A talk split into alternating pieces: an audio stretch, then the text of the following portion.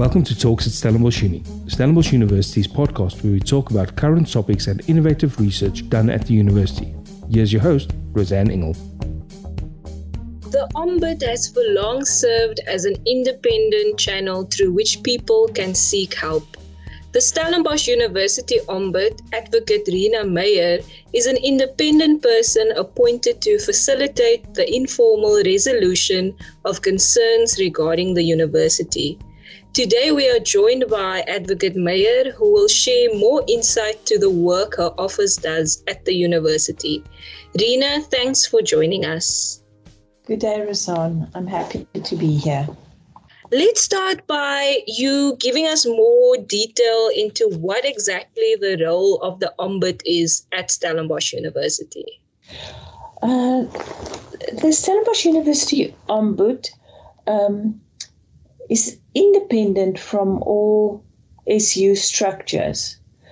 Uh, I would say that in essence, it is uh, assisting the university in humanizing um, what is uh, essential to the university.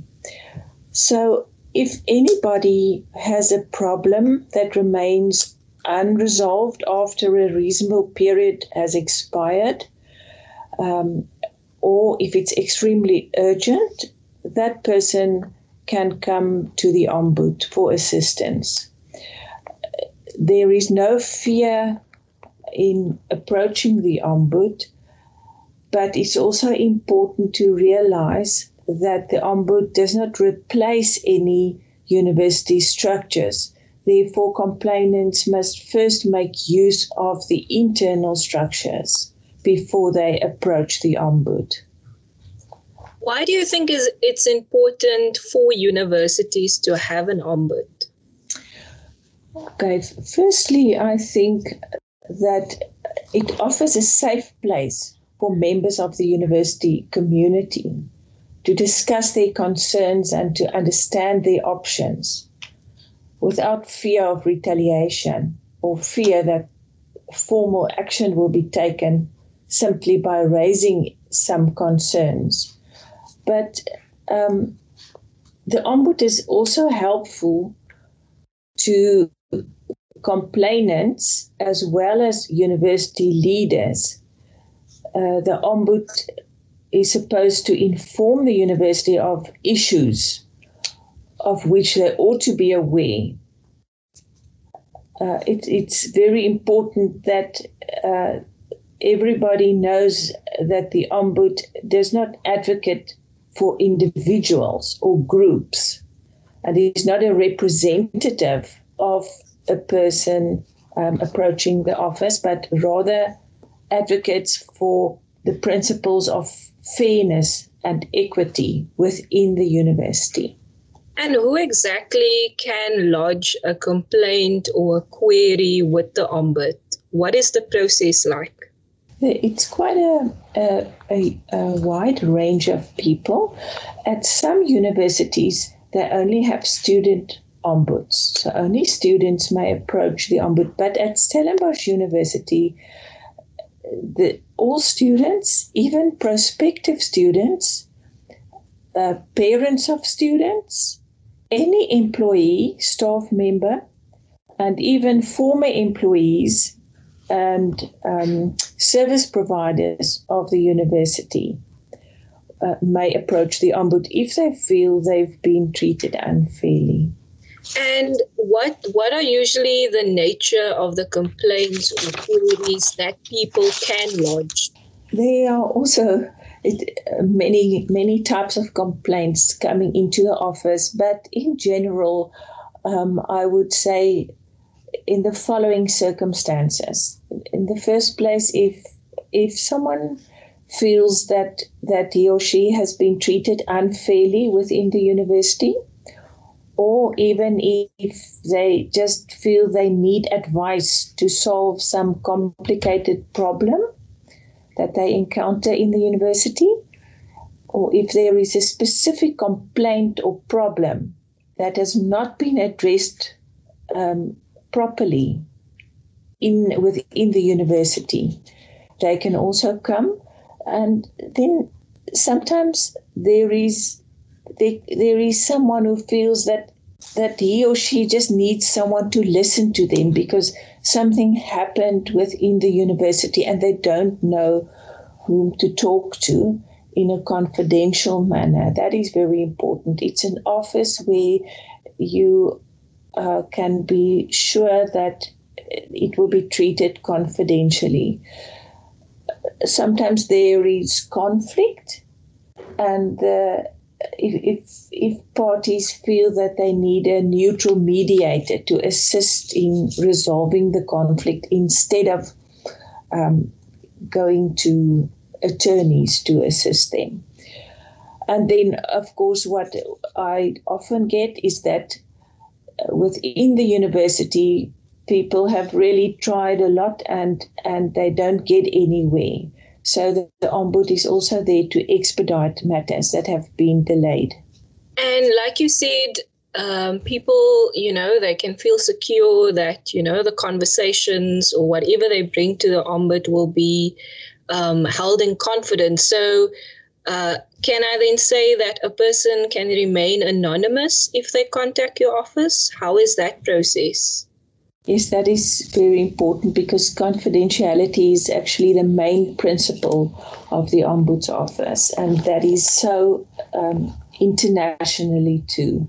So, if someone decides that that that he or she is is afraid to come forward with something, they may contact the office, and we can talk about in what manner um, later in the interview, but uh, you will be uh, you will remain anonymous unless that individual gives express permission to make his or her identity known. Um, because sometimes a problem cannot be resolved if the identity is not known.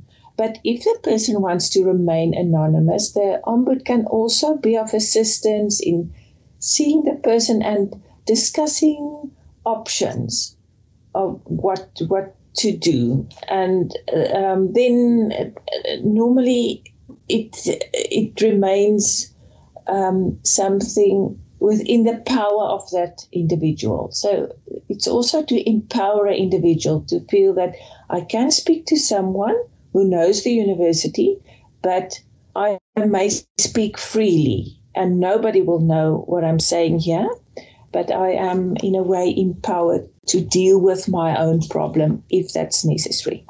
You've mentioned some of the, the things that the Ombud can help people with, but what are the things that your office won't be able to help people with? Yes, that is also very important. Um, when someone approaches the Ombud office. Um, uh, in the first instance, the Ombud cannot make decisions on behalf of the university. The Ombud is independent from the university. So the Ombud cannot take over decision making.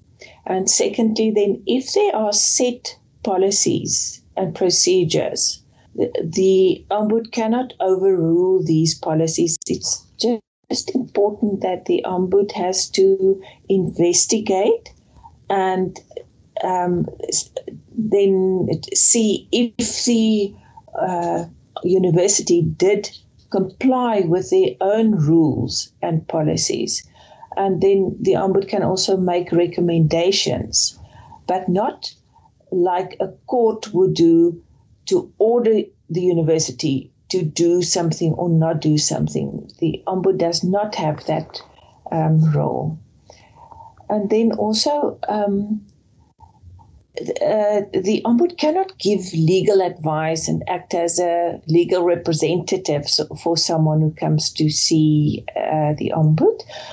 Uh, and also, it's not for psychological counseling. So um, I would refer um, people who come and see me sometimes if I see they need legal advice or psychological counseling.